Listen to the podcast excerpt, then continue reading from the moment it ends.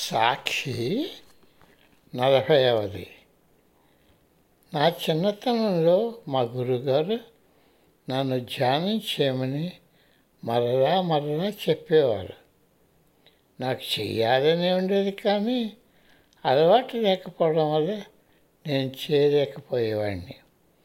నేను కూడా నీలాగే మనస్సు ఇక్కడికి అక్కడికి వెళ్ళిపోతున్నానని మొదలుపెట్టుకునేవాడిని ఆయన అనేవారు ఇటు అటు పరిగెత్తడం మనసు యొక్క ధర్మం. ఇంకొకరి ధర్మం గురించి నీకెందుకు విచారం? ధర్మం అనగా బాధ్యత స్వభావం. పరిగెత్తడం మనసు యొక్క స్వాభావిక లక్షణం.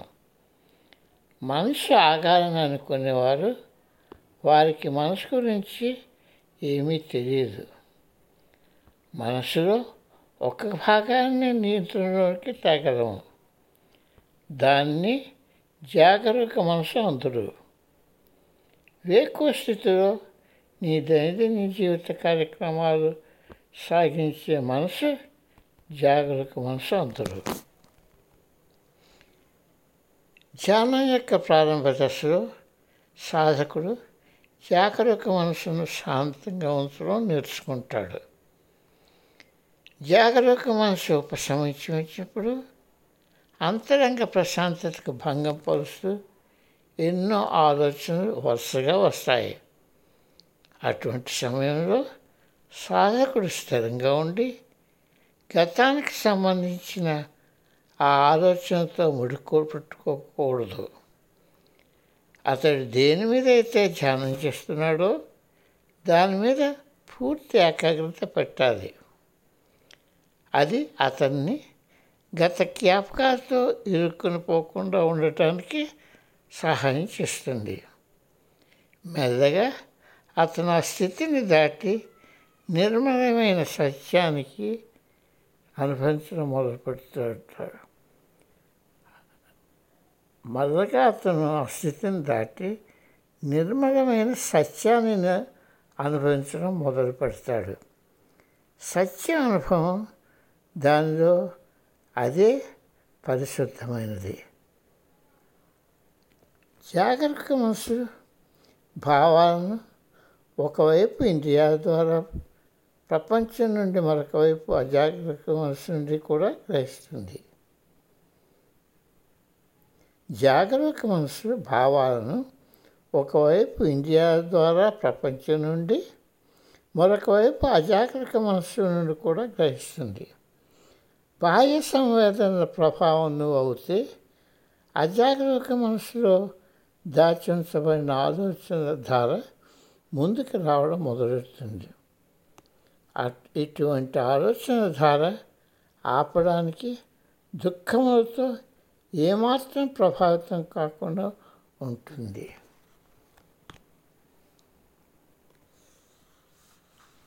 ఒకే ఒక మార్గం ఉన్నది.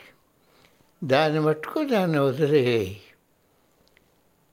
ఒకే ఒక మార్గం ఉన్నది. దానిని మట్టుకు దాన్ని వదిలివేయి. ఏమి జరిగినా సరే ఏ ఆలోచనను ఖాతరు చేయమని నువ్వు నిశ్చయించుకోవాలి. నీకు ఆసక్తి ఉన్న ఆలోచనలు చాలా కాలం నిలుస్తాయని నీకు ఆసక్తి కలిగించిన ఆలోచనలు త్వరితంగా మాయమైపోతాయని నువ్వు తెలుసుకుంటావు. నీకు ఆసక్తి ఉన్న ఆలోచనలు చాలా కాలం నిలుస్తాయని నీకు ఆసక్తి కలిగించిన ఆలోచనలు త్వరితంగా మాయమైపోతాయని నువ్వు తెలుసుకుంటావు. నీ ఆలోచనను పరిశీలించడం ద్వారా నీ ఆసక్తి దేనిలో ఉందో నీ ఆలోచన ఎటువైపు వెళ్తున్నాయో నీ ఆలోచనలు గాడేది ఏమిటో నువ్వు చూడగలవు. నీ ఆలోచన పద్ధతిని నువ్వు తనిఖీ చేయగలవు. నువ్వు ఒక బలిపశుగా చిక్కుకుండా మెల్లగా నువ్వు ఒక తనిఖీదారుగా తయారు అవుతావు ధ్యానం చేయడంలో నువ్వు ఎందుకు ఇబ్బంది పడతావు? నువ్వు నీ మనసును అదుపులో పెట్టాలనుకుంటావు కానీ అది నీకు సహకరించదు. అది ఎప్పుడూ నీకు వ్యతిరేకంగా పనిచేస్తుంది. అది నిన్ను ఆట పట్టిస్తుంది నువ్వు సాధన గురించి మాట్లాడినప్పుడు నువ్వు మనస్సు దాన్ని ఇద్దరు సహచరులు వాక్కు కర్మలతో ఎలా ప్రవర్తించాలో చర్చిస్తున్నావు. మనసుని ఎలా నియంత్రించడమో కాక మనసుని ఎలా గమనించాలో తెలుసుకోవడం నువ్వు నేర్చుకోవాలి. ప్రతిదీ గమనించగలిసిన శక్తినిచ్చే ప్రత్యేక సామర్థ్యాన్ని నువ్వు బలోపేతం చేసుకోవాలి. బాహ్య ప్రపంచంలో సహా అన్ని విషయాలను నిర్లిప్త భావంతో చూడగలగడం నువ్వు మొట్టమొదటిగా నేర్చుకోవాలి. ప్రతిదంతా కలుగు చేసుకునే అలవాటును నువ్వు అవలంబిస్తున్నావు. ఎవరైనా నువ్వు అందంగా ఉన్నావనంటే నువ్వు ఒక నవ్వు నవ్వి ఆనందిస్తావు. ఎవరైనా నువ్వు చెడ్డవాడు అని అంటే నువ్వు విచారిస్తావు. సబబైనా తప్పైనా సరే ప్రతి వారు ఇచ్చే సలహాలతో నువ్వు కలుగు చేసుకుంటావు నీ జీవితం ఇతర వ్యక్తుల అభిప్రాయంతో నడుస్తుంది దీని అర్థం ఏంటంటే నీ సొంత అభిప్రాయాన్ని నువ్వు ఏర్పరచుకోలేవు లేకపోతే నీ సొంత అభిప్రాయం నేర్చుకునే విధానాన్ని నీ అభిప్రాయ నీ అభిప్రాయాన్ని వ్యక్తపరచడం నువ్వు తెలుసుకోలేదు నువ్వు ధ్యానం చేస్తున్నప్పుడు ఏది ఏమైనా సరే వచ్చే ఆలోచన కూడా నిన్ను కలత పట్టనివ్వకూడదని నువ్వు నిర్ణయించుకోవాలి. మనసు ఏ విషయాన్నైనా నిద్రాణలోతు నుండి లేక బ్రాహ బాహ్య ప్రపంచం నుండి ముందుకు తీసుకుని వస్తే దానితో సంబంధం పెట్టుకోకు. వట్టినే గమనించు.